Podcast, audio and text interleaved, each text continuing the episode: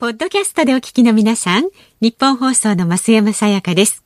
辛坊治郎ズームそこまで言うかは、24時間ご意見対応型のラジオ番組です。辛坊さんへのニュースに関する質問や、今日の放送を聞いての感想、明日の放送で扱ってほしいニュースなど、24時間受け付けています。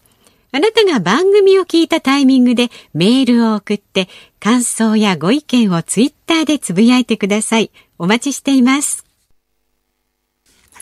9月30日水曜日時刻は午後3時半を回りました FM93 AM1242 ニッポン放送ラジオでお聞きの皆さんこんにちは辛坊治郎ですパソコン、スマートフォンを使ってラジコでお聞きの皆さん、そしてポッドキャストでお聞きの皆さん、こんにちは。ニッポン放送の増山さやかです。さあ今日は週の真ん中水曜日です。真ん中もりもり水曜日、水曜日、ズームは何ですかその真ん中もりもりってどういう意味ですかそれ。一応あの、キャッチフレーズですね、キャッチフレーズですか、水曜日のキャッチフレーズ。そうですよ、えー？はい、慣れてください、これ、え今までこれ言ってます？何回か言いましたね。あ。何度か言ってます。そうですか、うん。えー全く記憶にないのはどういうことなんだろう。ちょっと、はい少まあよろししくお願いします。覚えてください。はい何ですか？あ、え、あの、いいです。どうぞ。いやいやいいんです。言いますか、全部。あ。水曜ズームはですね、辛坊さんの、あ、そう、これずっと話題になってんですけれど、ツイッター上で。謎の習い事から、ツイッターといえばですね知ってます？トレンドワードというのが世の中にあるらしくてですね、今皆さんが何を一体ツイッター上で支えているかというのをはい。ランキングしたものがこれしょっちゅう出てくるわけですよ。うんそれからヤフーにもトレンドランキングみたいなやつがあるじゃないですか、はい今何が話題かみたいな。ねはいまあ、例えばこの時間にやってるようなワイドショーみたいなやつでですね例えばあのポビドン用土が、あえーはい。新型コロナになんとかみたいな話になると突然もうもうツイッターで日本国中でポビドン用土ポビドン用そうそうそうそう土ポビドン用土みたいなことになって トレンドランキングってやつでダーッとこうランキングが上がっていって、ええうんまあベスト10とかベスト20のトレンド今みんながツイッター上で支え合ってるのがこの言葉ですよはいみたいなやつがあるらしいんですよ。うんありますね。まあ、あるというのは知ってましたけど、私ももう積極的にそういうのを使ったりですね、基本的にあの、ツイッターというのをですね、やってないこともないんですけども、ええあの、ハッシュタグっていうあの、シャープみたいなやつがあるじゃないですか。はいはいあの、シャープと棒の傾きがちょっと違うんですよね。縦横の傾きが。はい、はい。シャープは横棒が斜めになってますけど、ハッシュタグは横棒が平ら。えあ、そうなの？違う？逆か？あれ？あ、いいんだ。横棒が平らですね、ハッシュタグ。シャープは確か横棒も斜めになってませんか？そうだ。でしょ？だからシャープとハッシュタグが違うんですよ。そういう違いなんだ。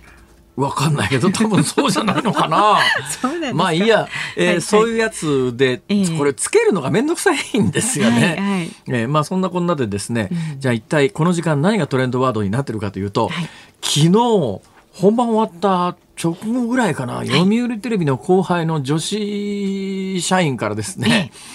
あのメールが送られてきて、ショートメールが送られてきてですね、えーそのえートレンド画面っていうやつを、まあ、スクリーンショットってやつですか、はいスマホの画面をそのまま撮れるじゃないですか。画面をね写真で撮って。スクリーンショットしたやつを、スマホの画面をそのまま撮ったやつで、はい。辛坊さん大変です。辛坊治郎、ズームというのがトレンドランキングに入ってます。お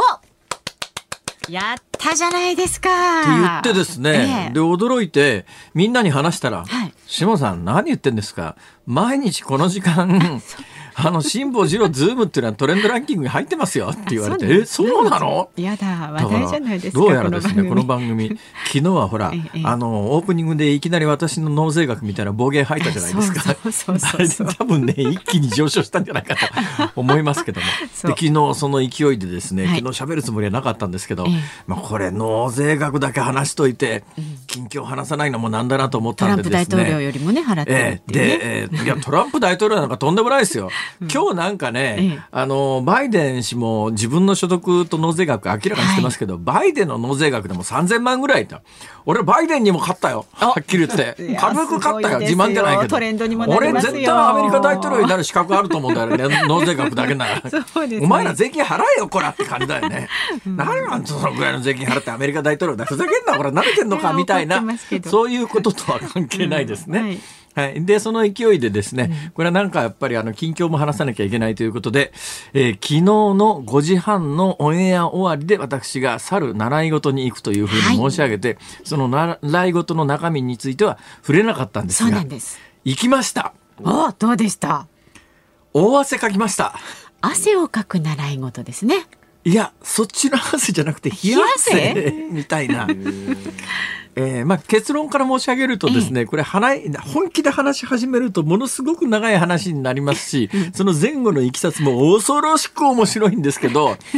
ちょっとねこれからの時間でオープニングで話すような内容ではないんですが結論から申し上げると私何を始めたのかというとヨガを始めたわけでございますやっぱりねマット買ったって言ってたからそうだと思いましたよ。そうなんです。ヨガマット買ったもともとの理由は柔軟体操をするためのヨガマットだったんですけども、はい、ヨガマットを買ったらこれヨガマットというやつを見てるうちに、うんヨガマットヨガマットヨガマットヨガマット。あヨヨガやらなくちゃとこういう気持ちになりましたですね。そりゃそうでしょえそれで、うん、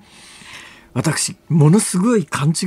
いをしてたことがあります、はい、多分ね日本中のほとんどの人は勘違いしてたと思いますよ。え？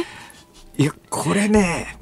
なんだろう。あのねいや昨日のヨガの教室とは何の関係もないんだけど、うん、そのヨガの教室でヨガの基本を習ってるうちに、はいああ、そういうことだったのかな、もしかしてと思ったことが一つあったんですよ。これラジオをお聞きの皆さんも大半が多分ね、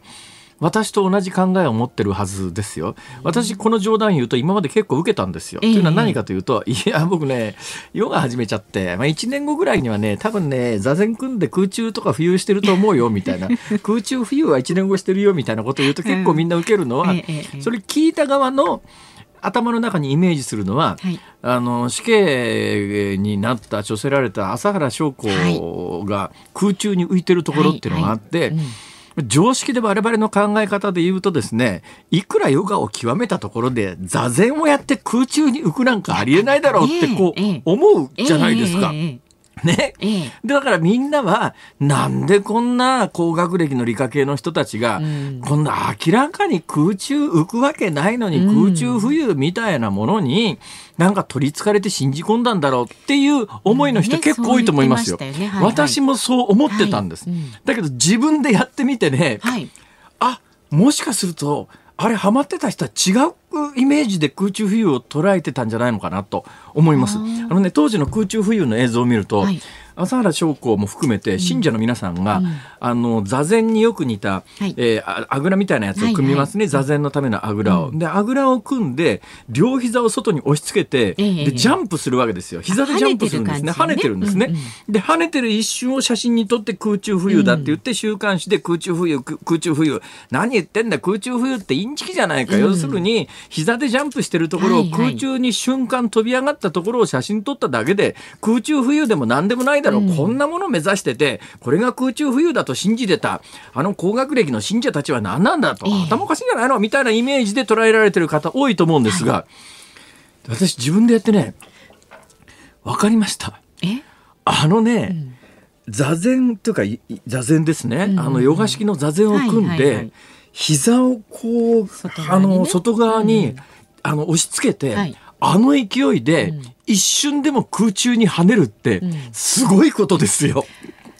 あれはとんでもないわ。俺そもそも普通のあぐらが足がね股関節が硬くて組めないよ。普通のあぐらですら組めなくて、そっからさらに両膝を床に押し付けるなんてことがどんだけしんどいか。そうですね。床と平行にするだけでかなり大変ですもんね。あぐらをかいてね。完全に床に平行にした上で、さらにそこから外側にジャンプをして、一瞬でも空中に浮くっていうのはよっぽど修行しないとあれはできないと思う。確かにそうです。だから我々のイメージで言うところのあの時の空中浮遊って別に空飛べるわけねえじゃんっていうイメージで批判をしてたんだけども、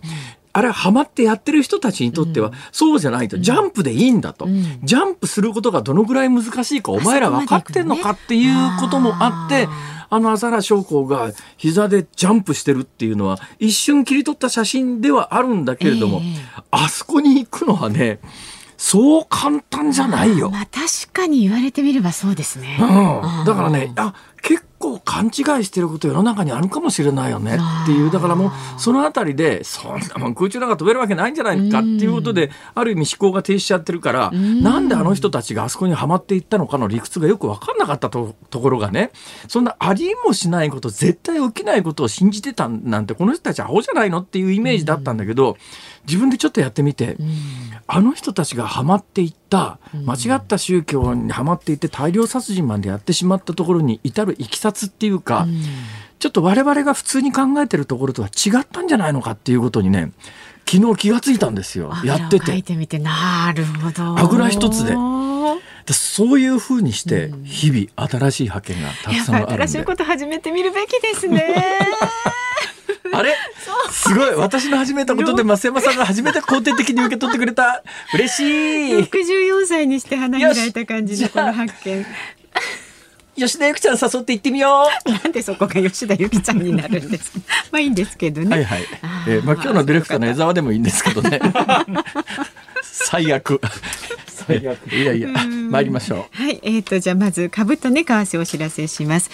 今日の東京株式市場日経平均株価は4日ぶりに大幅反落しました。昨日に比べまして353円98銭安い。2万3185円12銭で、ね、そうなんですよ。取引を終えています。日本時間の今日午前にね行われましたアメリカ大統領選挙のテレビ討論会で法人税率の大幅引き上げなどの増税策を掲げるバイデン前副大統領が優勢になったとの見方が広がってアメリカ株の先物が大幅に下落するのにつれて日本株にも売り圧力が強まったという。これはね結構言う人多いですね。つまりトランプが大統領になったらバイデンが大統領になったらどうなるか、はい。はい、分かんないことはたくさんあるんだけれども、うん、一つどうも方向性としてトランプが大統領再選されるよりもバイデンが大統領になった方が株は下がりやすい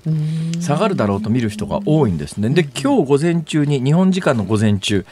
えー、アメリカ時間の昨日の夜ですけれども、はい、アメリカ時間の昨日の夜って変な言い方だな。日付的にアメリカ時間の昨日の夜でリアルの時間としては日本時間の今日の午前中ですけども、はい、そこで行われたテレビ討論でもうすでにですね終わった直後からいくつかのメディアがどっちが勝ったっていう世論調査を公表し始めてるんですよ、でどっちが勝ったという数字今のところいくつか出てるんですが全部のところがバイデン優勢なんです、今回の討論会でおそらく事前に言われていたのはバイデンの方が年が上で、まあ、一時期認知症の噂なんかもありましたから、まあ、激突した時トランプの絶望に耐えられないんじゃないのかっていう見る向きが多かったんだけれども、現実に討論会終わってみた時の世論調査をかけてみたらいやバイデンよくしのいだっていうかよく頑張ったんじゃないの、っていう向きが多いということで、バイデンが次期大統領に選ばれる可能性が高くなった。でバイデンが選ばれた方が株は下がるだろうという発想で、えー、だから今日の夜のニューヨークですね。ニューヨークのマーケットが閉まった後で、はい、えー、行われてますからアメリカの株価にはまだ反映してませんけれども、ね、はい、だから、うん、日本が一番マーケット的には早いんですよ。うんうんうんえだから日本のマーケットが空いてる時にやってますから、はい、アメリカマーケットが閉まってる時です、はい、だから日本のマーケットが353円余り下げました。さあ今日の夜開くニューヨークのマーケットはどうなんだろうと、まあ、この辺りが明日の日本の株価にも影響してくると。そう,、はい、そういう情勢であります、はい、株価はそうですが為替は？為替は1ドル105円45銭付近で取引されています、まあ、昨日のこの時間より10銭ほど円高と落ち着いた取引になっています。はいさあニッポン放送辛坊治郎ズームそこまで言うかこの後すぐは最新ニュースを総チェックズームフラッシュです、えー、このズームフラッシュではですねアメリカ大統領選挙トランプ氏バイデン氏の第1回テレビ討論会についてもお届けします。はいはい、で4時台は自民党組織運動本部長小野寺五典元防衛大臣がスタジオに来てくださるということです。菅政権の安全保障の政策について伺います。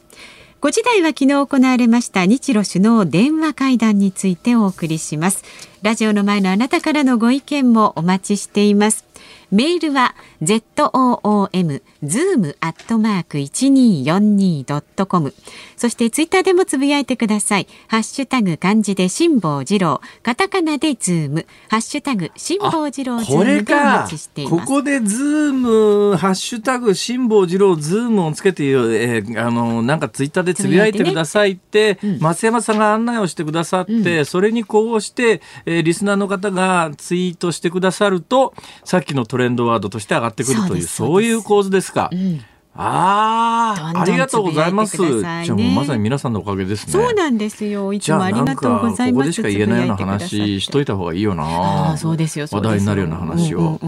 えー、っとですね。なんだろう、ちょっとドキ火星人が、いやいや。はいっていうことです。ど土星人？これあとアメリカ大統領選挙テレビ討論会にズームします。宇宙人？ニッポン放送がお送りしています。辛坊治郎ズームそこまで言うか。このコーナーでは辛坊さんが独自の視点でニュースを解説します。まずは昨日の夜から今日にかけてのニュースを1分間でご紹介するズームフラッシュです。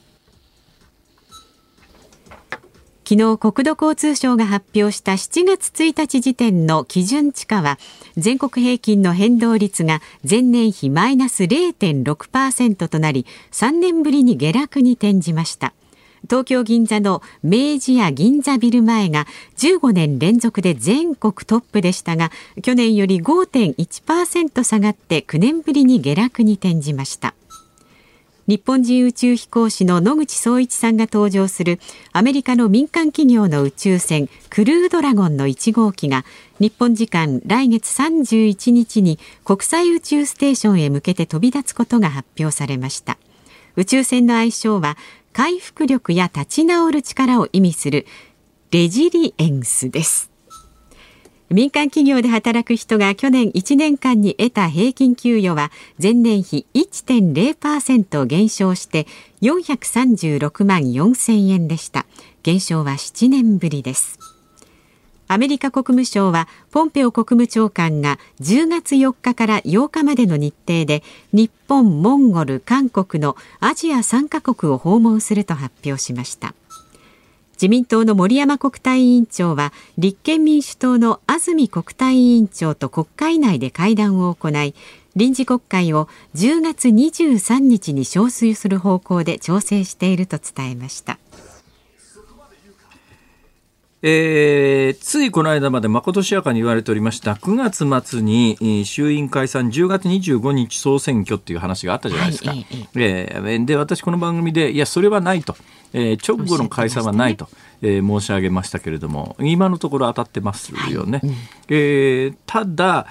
そこから先私は秋の臨時国会での解散はあるんじゃないのかっていう見立てなんですけども、えー、ちょっと分かんなくなってきましたね。えー、で10月23日に召集するということなんで国会解散するときにはまあ国会が開かれているというののパターンですから、えーまあ、基本的にはその必要があります。というのは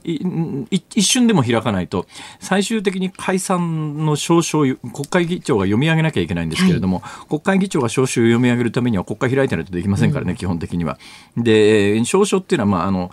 解散っていうのは国会の解散というのは基本的に憲法7条の天皇の国事行為なんですよ。えー、内閣の助言と承認を得て、はい、まあ、天皇陛下に内閣を解散いやいや衆議院を解散するあの政治的力は与えられていませんけれども、それを行うのは総理大臣であり内閣なんだけれども、形式上は漁民漁事、えー、天天皇陛下の署名と捺印のある文書で解散するというのは憲法7条の規定ですから、はい、だからまあそれを発表するのが国会議長ですから、うん、そうすると10月23日に臨時国会が始まります。となるとですね、えー、冒頭総理大臣が演説しますね。それに対して野党があ、まあ、質問しますね。でこれがまあある種セレモニーですけれども、うん、冒頭必ずあります。はい、で菅さんはこれは絶対やると思いますね。だから、えー、演説をして野党の質問を受けてそれに答弁して、うん、となるとね早くても解散が10月末から11月の頭ぐらいです。はい、で G20 の外交日程その他を考えたときにただまあ G20 は今年もオンラインでやるという方向性が決まってますから、だからまあ、どっかへ出かけていかなきゃいけない。どっかへ出かけていくとなると、その間空白が生まれますんで、ちょっとやりづらいかなと思ってたんですが、まあ、オンラインならば、いろんなやりようがあるかなということで言うと、まあ、10月23日に招集されて、10月末から11月にかけて解散、12月中に、だから早くても選挙は12月ですね。12月に選挙が行われるか、そうなるとね、冬場のコロナっていう問題が出てくるわけですよ。だから冬場のコロナ次第ですね。で、冬に今程度の落ち着き方でコロナが推移している限り解散する可能性はかなりあります。この状態のままこの状態だと多分解散する可能性はありますね。はい、で地方ではもう結構ね国会議員自民党の衆議院議員などが自分の顔の入った政党のあの宣伝ポスターっていうか宣伝冊子みたいなものを配布し始めてるわけですよ。これ結構お金かかるんですね。それともう走り出しちゃってますから。国会議員にとったらちょっとちょっとちょっとちょっと来年の秋なんか言われたらお金尽きちゃうよと、早めにやってくれみたいな圧力がかかりますんで。まあ今私の見るところ、えーこの秋の臨時国会、この秋に召集される臨時国会で、あの解散、えーそして総選挙が行われる可能性は5割。5割か。これなんで5割かわかりますか、はいわからないです。えあの当たる当たるも発見当たるのも発見 こういう時ねこういう時ね5割っていうのは何も言っていないのと同じなんだけど、ほらないがだけどほら5割って言うと ほらなんか言ってるように聞こえるじゃないですか。ってちょっと納得はしちゃいましたけどね。皆さん世の中こういうもんですから騙されないようにね。騙されないでくださいね。ね。5割とか言ってんのは何も言ってないのと一緒ですからね。うっかり騙されるところでした。さあ参りましょう。では辛坊さんが独自の視点でニュースを解説するズームオンこの時間解説するニュースはこちらです。アメリカ大統領選挙の第1回テレビ討論会開催。アメリカ大統領選挙の第1回テレビ討論会が日本時間今日午前行われ再選を目指す共和党候補のトランプ大統領74歳と民主党候補のバイデン前副大統領77歳が直接議論を交わしました。増山さん、はい、あまり知られていないことですが何でしょう？実はアメリカ大統領選挙のたびにこのテレビ討論会というのが行われているような印象を持ってませんか？そうじゃないですか？何を言ってんですか？実はですね、はいこれはとっても新しいしきたりで第二次大戦前までは一回も行われてないんですよ第二次大戦後？なぜかというとね第二次大戦前にはテレビがなかったんです。またもう騙されそうになったじゃないですか。いやいやあのねだからそういう当たり前のことをなんかみんな錯覚してるわけですよ、ね。なるほどね。そうやって詐欺師はそういう手法を使っていろいろ人を騙すわけですよ。そういう言い方やめていただけますか？私はちょっとした注意を喚起してるんで。ね。なんかすごくもっともらしいことを言ってるようだろ。だけど、だってテレビないんだもんって話ですから。はい。そういう話です。第1回のテレビ討論会っていうのは白黒テレビの時代ですね。まあアメリカにはカラーテレビがあったのかもしれないけれども、もうほとんど普及してなかったはずですが、ええ1960年代にケネディ対ニクソンっていうのが最初のテレビ討論会なんですよ。これ結果的にケネディが勝ちました。で、下馬評では圧倒的にニクソンの方が評判高かったんです。ところがですね、あのニ、ニクソンに比べてケネディの方が若くてはつらつとしてますよね。で、その上、まあ、私あのテレビの生活が結構長いじゃないですか、で今ラジオになって本当にありがたいなと思うのは、まあ今でもテレビ出てますけども何が違い大きな違いかというとですね、メイクするんですよ。男性でも。はいはいはい。ね、女性の方はまあ、まあ今増山さんメイクされてると思いますんでだから女性の方は別にラジオであろうとなんだろうと外に出る時にはメイクされるのか普通の時にはあまりそんなにねそれは苦じゃないのかもしれませんが私なんかねダメなんです。あのメイクでファンデーション塗られると皮膚呼吸ができなくなるような気がしてあ息苦しくなるんですよあれ。ねだけどテレビ出る時ってあの今のテレビはそうでもないんですけど、昔はやっぱりカメラの質も悪かったということがあって、照明をガーンと焚くわけですよ。で照明ものすごく焚くと、テッカテカになりますからそこファウンデーションで抑えるとかっていうようなことをいろいろやらなきゃいけない。男性でもやっぱりテレビ出る時は、メイクしてるのとしてないのとではカメラ映りが全く違うんですよ。ところがあの当時やっぱりニクソンっていうのはまあ、ね、年配者だし、そんな男がメイクなんかできるかよっていうのでスタッフが「いやテレビというのはメイクするもんですから」って言ったやつを全部断ったんですよ。しなかった。しなかったんです。で、なんかね、テレビ映りがすごく悪かったんですよ。ところがニクソンは、ええおどんどんメイクしてくれっつって、ええバッチリメイクで出てきて、その印象が全てを決めたんですよ。うわそと言われてます。て怖いですね。はい、怖いんです。だから今回は、だからまあバイデンの方がだいぶ年上だから、テレビ映りとしては圧倒的に悪いはずだと、ヨレヨレのバイデンがここで出てきたら、バイデンは相当苦境に立つだろうと言われてたんですが、意外と良かったということで、1回目の討論会の結果としては、バイデン優勢、現状そうなってます。ニッポン放送辛坊治郎ズームそこまで言うか。この時間はスペシャルゲストをお迎えしています。自民党組織運動本部長の小野寺五典元防衛大臣です。よろしくお願いします。よろしくお願いしますいやーいつも爽やかかっこいいですよね。いえいえありがとうございます小野寺さんかっこいいですよね。素敵ですよね。シュッと出せそうなんですこれラジオだからあの言っても誰も見えませんのでいやいやいやいやいや、もう私ね、前々から小野寺さんすっきりしてるよなとか思うんですけど、あれですか、もともとあの、地元の宮城県にはそういうすっきりした人が多いんですか？えっと例えばあの村上弘明さんって俳優さんがいらっしゃいますが高校の先輩になりますし、はあ。えーですからまあ、えーみんなではないんですがそれなりにいると思います気仙沼ですか？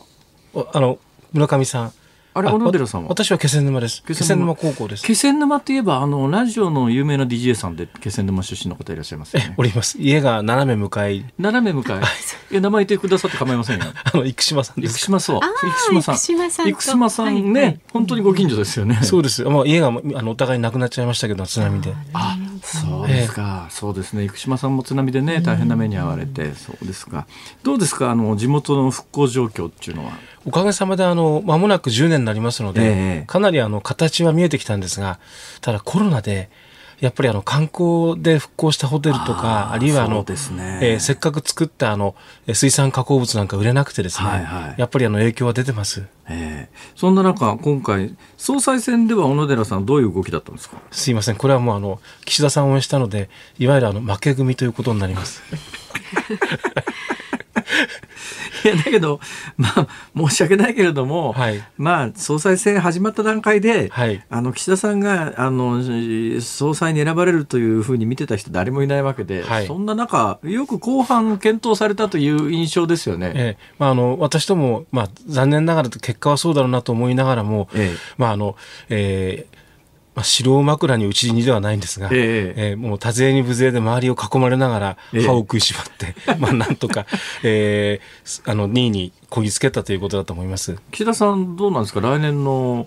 うん総裁選出るか出ないかなんかまだ分かんないですよね、これ。まあ、あの1年先ですから、えええーまずは全員今あのえー菅総理を支えるということでやっていますので、ええーその状況を見ながらと思います。当然、岸田さんもいつかは総理総裁って思いますよね。えそう思ってみんなで応援しているので、ええあの逆に今逆、まあ、党内で言うと、えー比較的あの負け組の私たちっていうのはちょっと、まあ、小さくなっているって違いう違う違う違う。今の私の質問はそういう意味じゃないです。小野寺さんご本人がいつかは総理総裁と思っていらっしゃいますよね。えあのえ地元の皆さんはあのどの議員もそうですがみんないつかはと思って応援してくれてるので、ええ、それはそうですよね。だって政治家になって総理大臣になるのは絶対嫌とかそういう人いませんよね。まああのえーその分に足りるかどうかわかりませんがあの一歩一歩研鑽を積んでいきたいと思います。ああどうですかほら卒内賞なんか完璧でしょ？ね本当ですね完璧ですよ。ぜひあの今の仕事のことを聞いていただきたい。完璧です。だってね、どのぐらい完璧か知ってますか、ええあのね、とあるあのね、某あのテレビ出てるやつがですよ、あの、ヨットで事故でね、死にかけたんですよ。その時ですねえ、え。助けてくれたのがね、自衛海上自衛隊だったんですが、ええ。その時の大臣が 小野寺さんなんですよ。時のねジャストで、それでですね話、その後、いや、お世話になったんであの、読売テレビのプロデューサーがですね、あの、社長名を受けてですね、ええ。その社長も社長だと思いますけど、とにかく辛抱にな、防衛省に行って、防衛大臣に、俺を言う言ってこいみたいな話だって、え、そんな無茶だっていう、それ、それ言われた方のプロデューサーも、いや、そんなこと言われたって防衛大臣に、これ繋がりませんよって言ったらですね、これを駆使してですね、防衛大臣にたどり着いたんですよ。そうね、あの、市ヶ谷の防衛省行ってですね、大臣室に行ったら小野寺さんがいらっしゃってですね、はい。これはね、頭の一つもぶん殴られてもしょうがねえなと思いながら、すいませんって入っていったらですね、この小野寺さんは何も言わずに、いかに日本の安全保障環境が厳しいかという、その話しかしないんですよ。だから私は逆にその話を聞かされて、あこんなに安全保障環境が厳しい中、ね、えー自衛隊の貴重な戦力をはい。私ごときの救助に使わせてしまってね、本当に申し訳ないなと。逆にね、説教されるよりよっぽどあれですよ。ね。なるほど。そういうね。えはい。こ国民の生命財産を守るのが自衛隊の仕事ですから、いやその時だからあの大臣室で見せられたのはですね今結構ありますけどあのせ北半球の世界地図をひっくり返したですねあの南北ひっくり返したはい。やつ、ええ。地図があるんです。そうしてみるといかにあの日本があの防衛上え太平洋において重要な位置にいるかはいということが、地図反転させてすごくわかる地図があるんですが、ええ。その地図見ながらね説明してくださいました。あの中国大陸から見れば目の前にちょうど日本列島がこうあるという、ええまあ、そういうあの構図になるのでやっぱ安全保障関係も大変厳しいのは変わらないと思います。そうそれが私が救助されて数日後ですからね。はい、ということで小野寺さん今回自民党組織運動本部長というのに就任されました。はいなんすかこりゃ。あの意外と偉い仕事でして、えそれで例えばあのえ、偉いっていうのはあの立場が偉いのかしんどいのかどっちですか？あの仕事が大変です。仕事が大変。ええ。あの自民党の党員って全国108万人います、はいはい。支援団体もたくさんあるんですが、ええ。これをすべて束ねる仕事なので、ええ。実際選挙になったら、ここがフル活動して、あの、まあ、当選を決めるという、そういう実動部隊の、まあ、親分みたいなもんでして、ですから、例えば、あの、解散ってよく聞かれるんです。いつやるかと。はいはいでその時、誰の顔を見たらわかるかっていうと、ええ当然、あの、菅総理と、あの、か幹事長がまあ相談をするんですが、はい実際やれるかどうかを判断するときに、ええ世論調査をやって、この選挙区でこれ勝てるなって判断するのは、選挙対策のえー委員長。はいはいはいそして、実際選挙やって、ちゃんとやれるかっていうのは私の本部長。そして、もう一つ大事なのは、お金あるかっていうのは、はいはいこれはあの、えー事務総長。ええ大体この辺の顔を見るとですね、ええあ、そろそろ雰囲気が、というのがわかるので、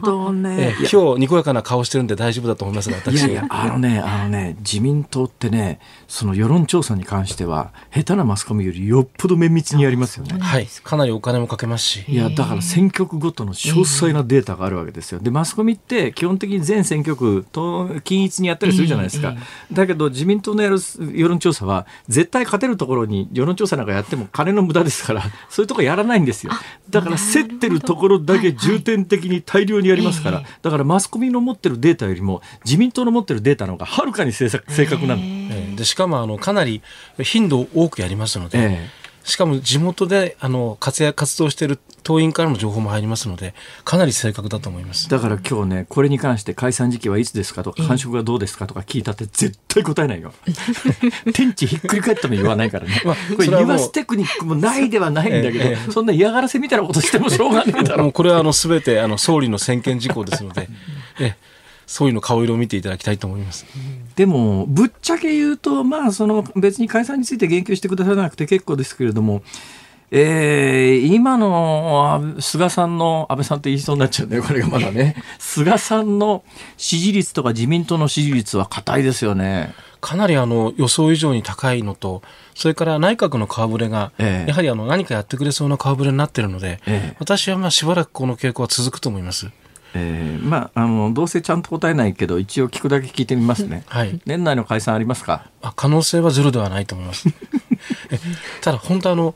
えーおそらく、ええー選挙に苦労している若手の議員の人たちは、はいやっぱりあのいい時期にやってほしい。ええそれはやはり支持率が高い時期。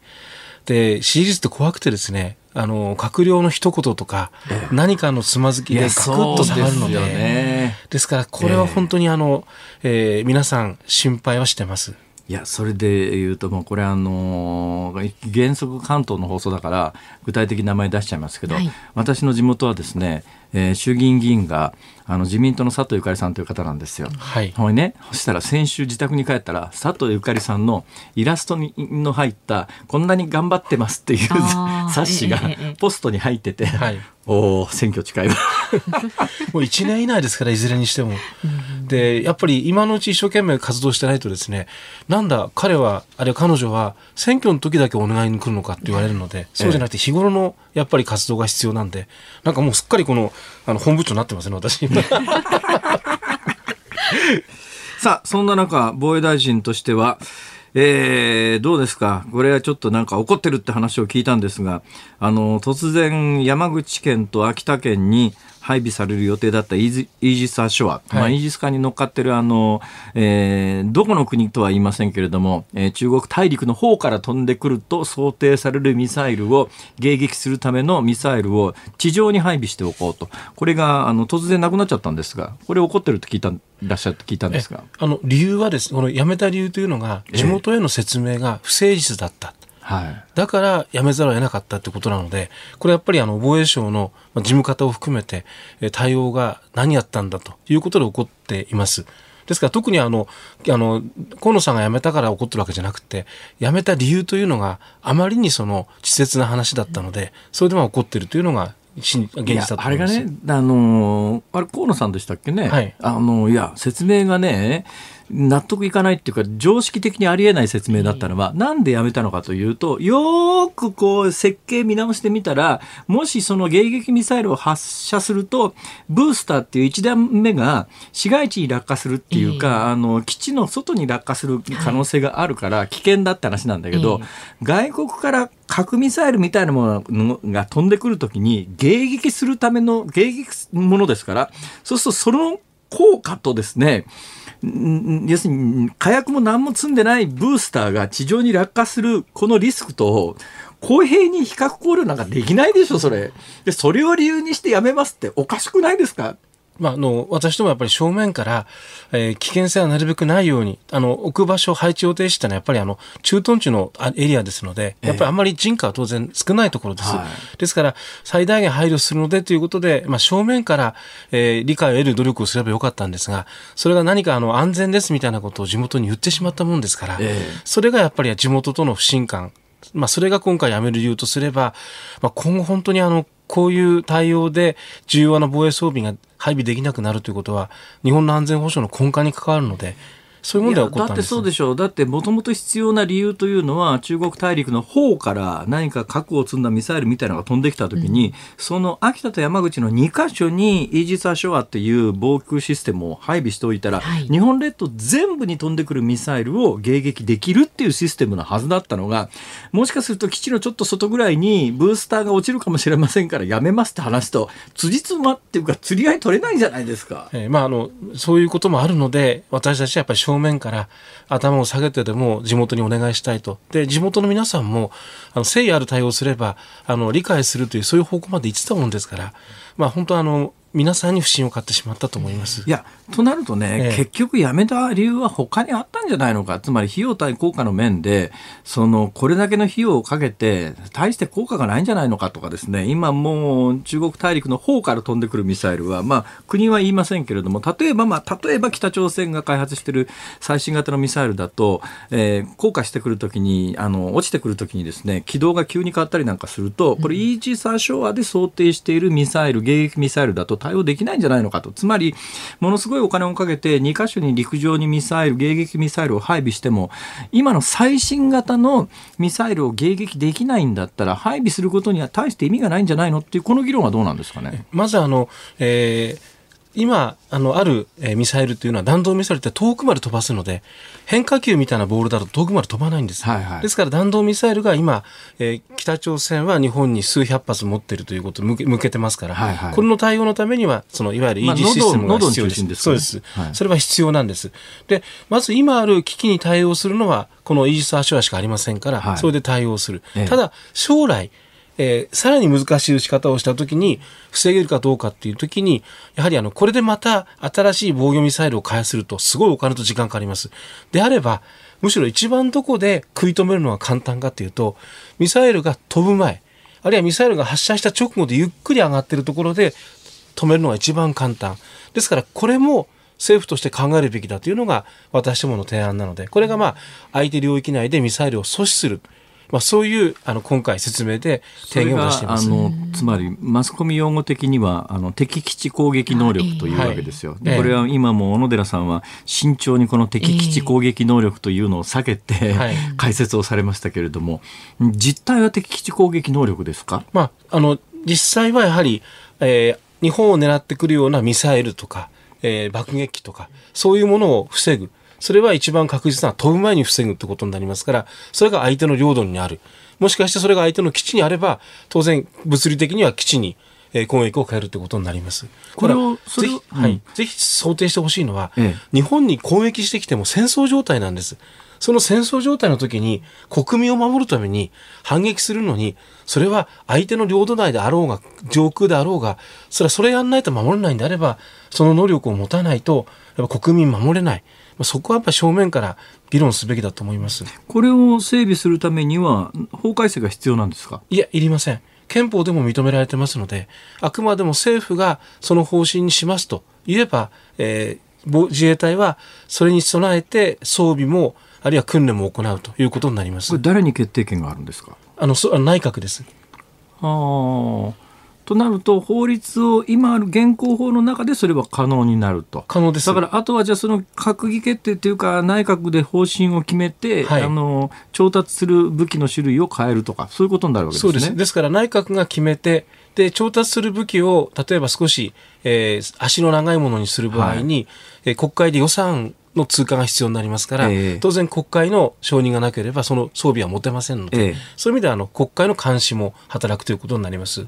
それに関して自民党内で議論って進んでるんですか？もうあのすでに、えー、8月あ、6月末の段階で提言をあの安倍総理には提出しておりますので、それを受けた安倍総理は、えー、今年暮れまでにえこの議論をしっかりしましょうという、まあ、談話を残されましたのであのお辞めになる、辞める直前にその談話を残して辞める形になりましたよね、極めて異例ですね、これね。そうですねあの総理が、まあ、お辞めになる時の記者会見で2つのことを言いました。一つはコロナからしっかり、えー、回復してほしいということ、もう一つはこの、えー、提言についてしっかり議論してほしいと。いうことですから、やっぱり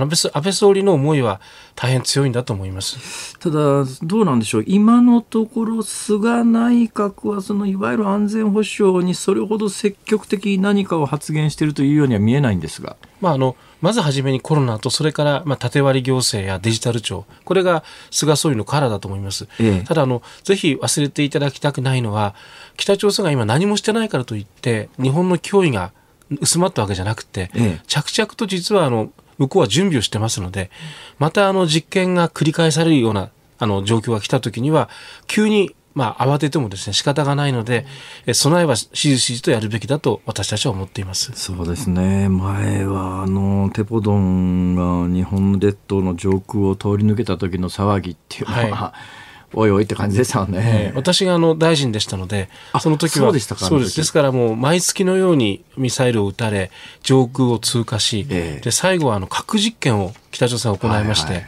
この時の推定出力は広島に落とされた原爆の10倍ですから。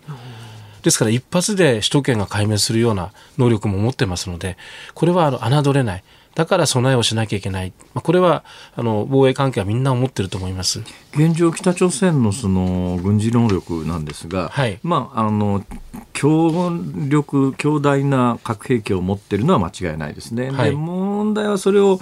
まあ、ノドンその他の従来型の弾道ミサイルにあの装填して飛ばすだけの小型化ができてるかということなんですがこれについてはどう見てるんですか？あのもう、えー、実験をやって数年経ってますので、えー、当然あの今までの、まあ、技術の伸びを考えたら、えー、それができていると考えてもおかしくないだと思います。で、なんで北朝鮮が怖いかというとですね、はい、えー、例えば中国や、まあ名前言ってしまいましたが、ロシアとかいろんな国というのは、日本と経済交流もあります。人的交流もあります。ですから、たとえ紛争が起きてもですね、本格的な紛争になるかというと、それぞれの国に、えー、日本にもたくさんの中国の方もいらっしゃいますし、はい、経済的にも不可分です。ええ、それが大きな戦争になるとは普通想定されないんですが、北朝鮮に関しては国交もありませんし、経済交流もまあ今ほとんどない。ええ、そうすると何されても北朝鮮として痛い話じゃないんです。そういう意味では非常にあの不確定要素が多い国なんで私たちはまあ警戒をしなきゃいけないと思ってます。要するにまあ現状においては何かをするということを思いとどまらせるそういうまあ抑止力になるものが日本と北朝鮮との間にはほとんどないということなんですね。ええ、例えばあの日本は北朝鮮にやられても反撃できないとすれば相手はまあやっちゃったって別に何も来ないんだと思えばやりやすくなるじゃないですか。はい、やっぱりあのしっかりこちらから反撃できるものがあれば一歩手を出したら、まあ、10番返しされたらやっぱりやめようねってなる。まあ、それが抑止力ですから、まあ、そういう意味ではあのその能力を日本も持つべきだと提言しています。あのちなみにイーズイージス・アショアは、まあ、先ほどの話もありましたけど結局もこれやめるということは決まったわけでじゃあどうすべきだとか。あのイージス・アショアはやめてないんです。決まってないんですか？まだあの作り続けてますから。へ実はあのあのお金はどんどんどんどんつぎ込まれてつ作り続けてるんです今でも。あれはあの停止してないんですえどういうことですかそれ？あの陸上に配備することを断念しただけで、はあはあ、イージス・アショア自体今でも発注して予算払って作り続けてる止まってないんですか？止まってないんですか？止まってません。えー、ですから、実は皆さん勘違いしてるのは、はい、あれは計画はそのまま進んでるし、で、もしかしたら今、防衛省が考えている大改案からするともっとお金がかかります。どんな代替案なんですか？例えば、あの、洋上にえープラットフォームで洋上に船で。じゃあ今のところ断念というのはもともと予定されていた山口と秋田のあの場所に設置するのが止まってるだけでそうです。イージス・アショアというものの装置自体は発注されてあの製造が続いているということですね。えあのキャンセルになってないんです。はあですからあの何かあの費用の話とか言いますけど、ええ。実はどんどん費用はかさんでる状況なのであらまあ。だからやっぱりこの問題というのはそのきちっと、えーやめるのはいいけど政府はちゃんと説明してます？まあ、したくないんでしょうね。ですから、やっぱり、えー。基本的には、やめるのはいいんだけど、その後始末はどうしますってことまで決めてやめないと、こんなおかしなズルズルになっちゃうので、いやそれおかしな話ですねそれ。やめるなら やめるでちゃんとやめないと。でやめてないんですまずくないですかそれ。えーですからみんな困ってもっとお金かかるんで頭悩ましてるという。ですから、やめる決断をしたんであれば、ちゃんと、えーおしまいまで、その結論までどうするかっていうところまで決めて、あの、発表しないと、こんなことになってしまうので、ああ、じゃあ今考えられてるのは、機械自体はできてくるので、装置自体はできてくるので、はい例えばそれ、陸上が無理なら、どっか船の上に乗っけようかとか、そういう話ですね。そうなんです。結局だから、あの、必要性は感じてるので、陸上に説明をお貸してねってお願いしたけど、はいこれは無理になった。ええだこれどっかに持っていくしかないなってことで、じゃあ海の上かっていう案を今、防衛省の方は考えてると聞いています。いや、まあ必要ならそれはややった方がいいし、やるべきなんだろうけれども、本当に必要なのかも含めて、現状予算措置がこうなってて、えーああ、止まったわけではなくて作り続けてる、じゃあどうしましょうっていう話は、やっぱりちょっと政府は国民に説明して、国民がそれを判断するような土壌を作らないとまずいですね、それ。ええ。まあ、いずれにしてもあの今年の暮れにはあの来年の予算というのが明確に出てきますから、はい。その中で作り続けているイージス・アショアとそれを今後どうするかっていう、えーその、えー大会案でさらに予算要求が出てきますのではあそれを見ればあこういう方向に行こうとしてるのかなっていうのは分かると思います。なる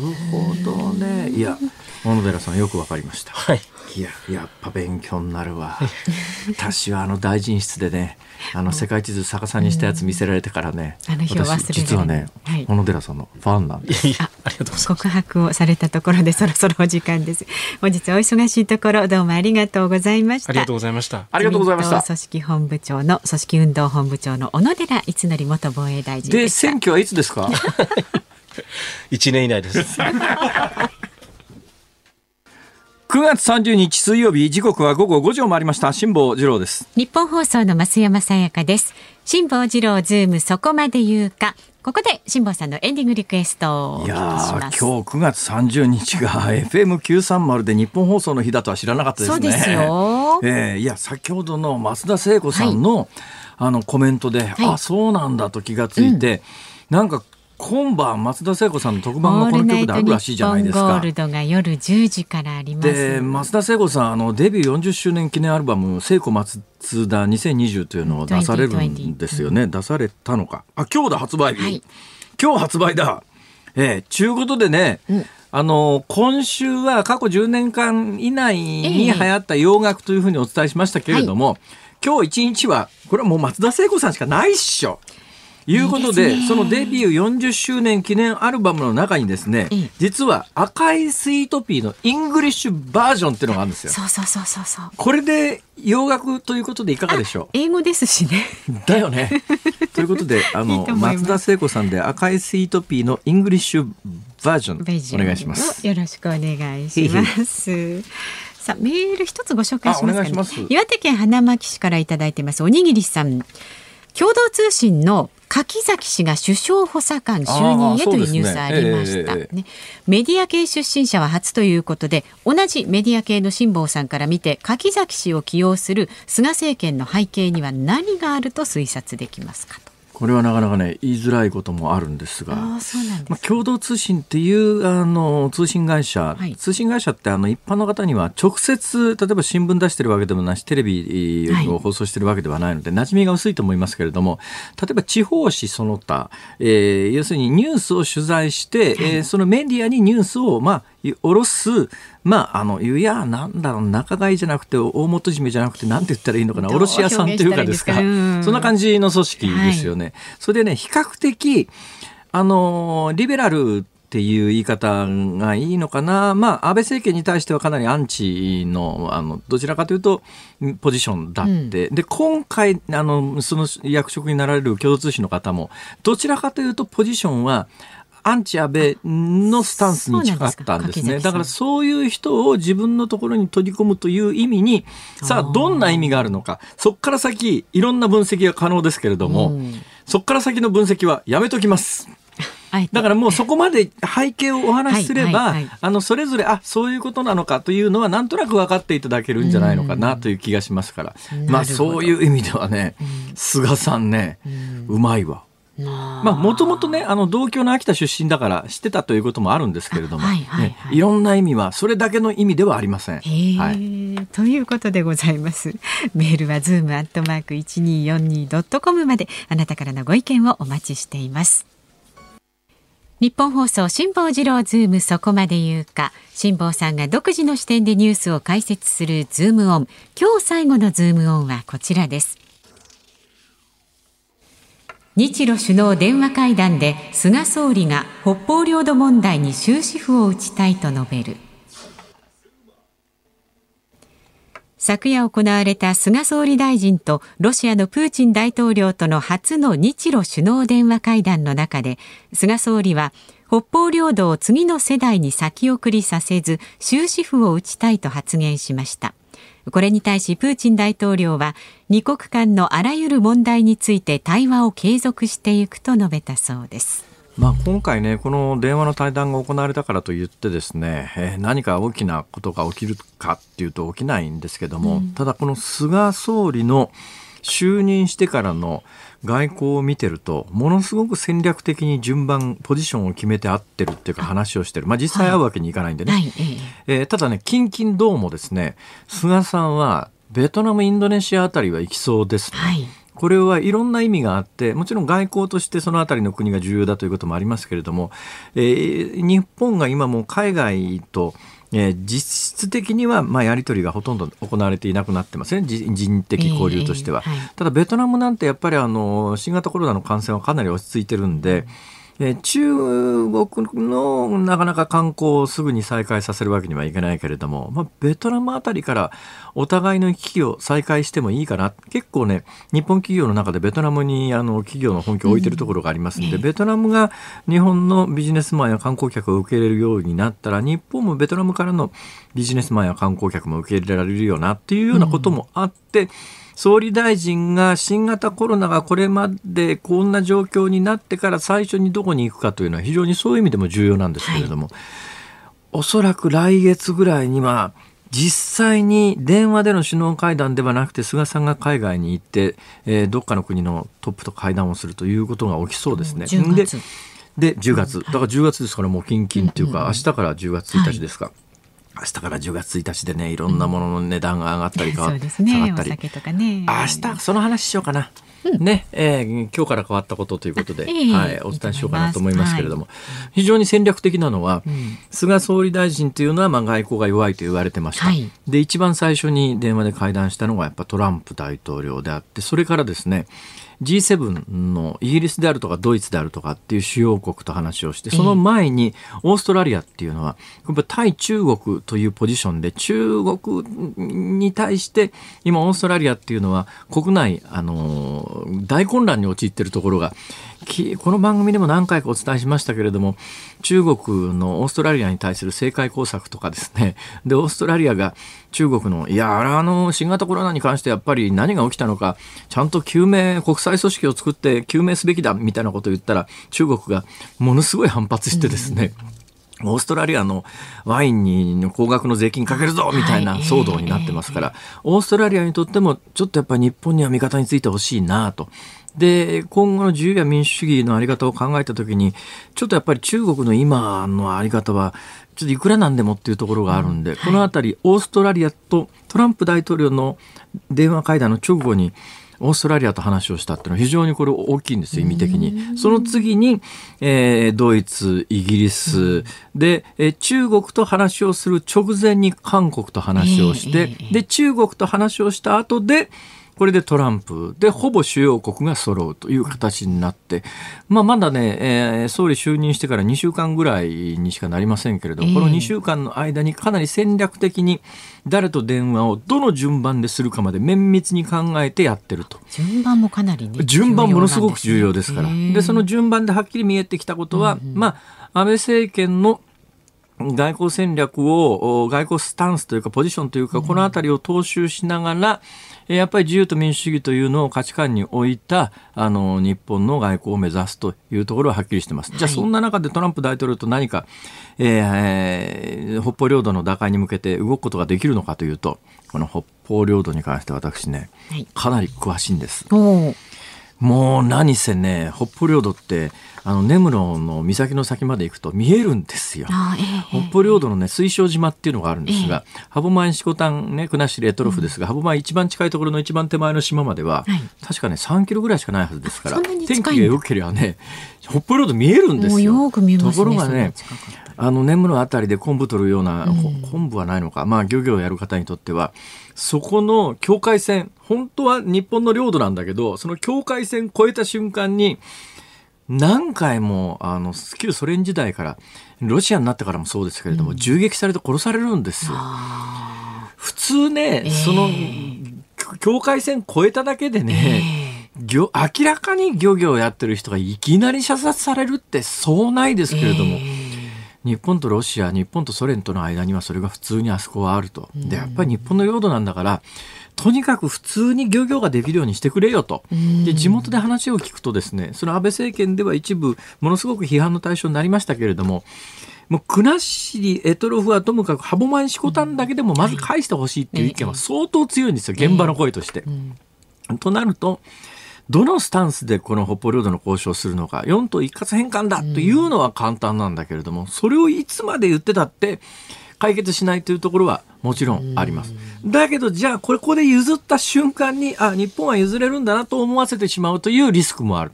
っていう中でね、私は現地に何回も取材に入ってますから、はい、この話はね、連続100回喋れます。あ、じゃあ今後もね、引き続きじゃあ私がやってる限りは順番に、うん、はい。いつまで続くのかっていう続けましょうよ。長く長く。そうっすか。いや、長く長く 以上ズームオンでした。頑張って。手も後ろで握れないし。お聞きいただいているのは松田聖子デビュー40周年記念アルバム「聖子松田。2020年」からあ2020あ2020、聖子松田2020から赤いスイートピーイングリッシュバージョンでございます。雰囲気がねまた違って素敵。歌声ですよね、え。ーもう本当に、うん、なんか奇跡ですねこの人はねやっぱりね。美しいですしねずっとね、はい、ええ、うん、増山さん世代ですか？えっとね、増山さんが憧れた世代ですそうですそうです。私よりちょっと先輩ですよ、はい、出会の美貌ですからね。い。や驚異的ですよね。そう今夜10時からの「オールナイトニッポンゴールド」もねぜひお聞きになってくださいさあ、お聞きのニッポン放送、この後は健康あるあるワンダフォーを挟みまして、ニッポン放送ショウアップナイター、今日は松田スタジアムから広島対巨人戦をお送りします。で、明日朝6時からの飯田浩二の OK 工事アップ。コメンテーターは、金融教育ベンチャーマネネ CEO で、経済アナリストの森永康平さんです。ああ、あの、森永拓郎さんの息子さんでしょ？はい。お父さんと違ってすごい爽やかな人ね。もうそこ強調しなくても、まあ、でも爽やかですよね。えええ取り上げるニュースは、初のテレビ討論会を終えたアメリカ大統領選挙。で、10月1日からね、変更されますお酒の税率についてなどまあ、アメリカ大統領選挙でいうとね、先ほどもうちょっと時間があったら、もうちょっと詳しく解説しようと思ったんですが、はい、さはさりながら、今のところの世論調査でいうとですね、バイデンの方が良かったんじゃないの、っていう人が多いんですが、実はあのトランプ対クリントン、ね、さんの、女性のクリントンさんですね、うんうん、ヒラリー・クリントンとのテレビ討論で、はい、これヒラリーのが優勢だったんですよ。だからね、これはちょっと結果はよくわかりません。最後までわから。明日飯田君登場ですね。そうです。はい、えー、辛坊治郎ズーム、そこまで言うか、ここまでのお相手は辛坊治郎と、増山さやかでした。明日は飯田君も出ちゃうよーん。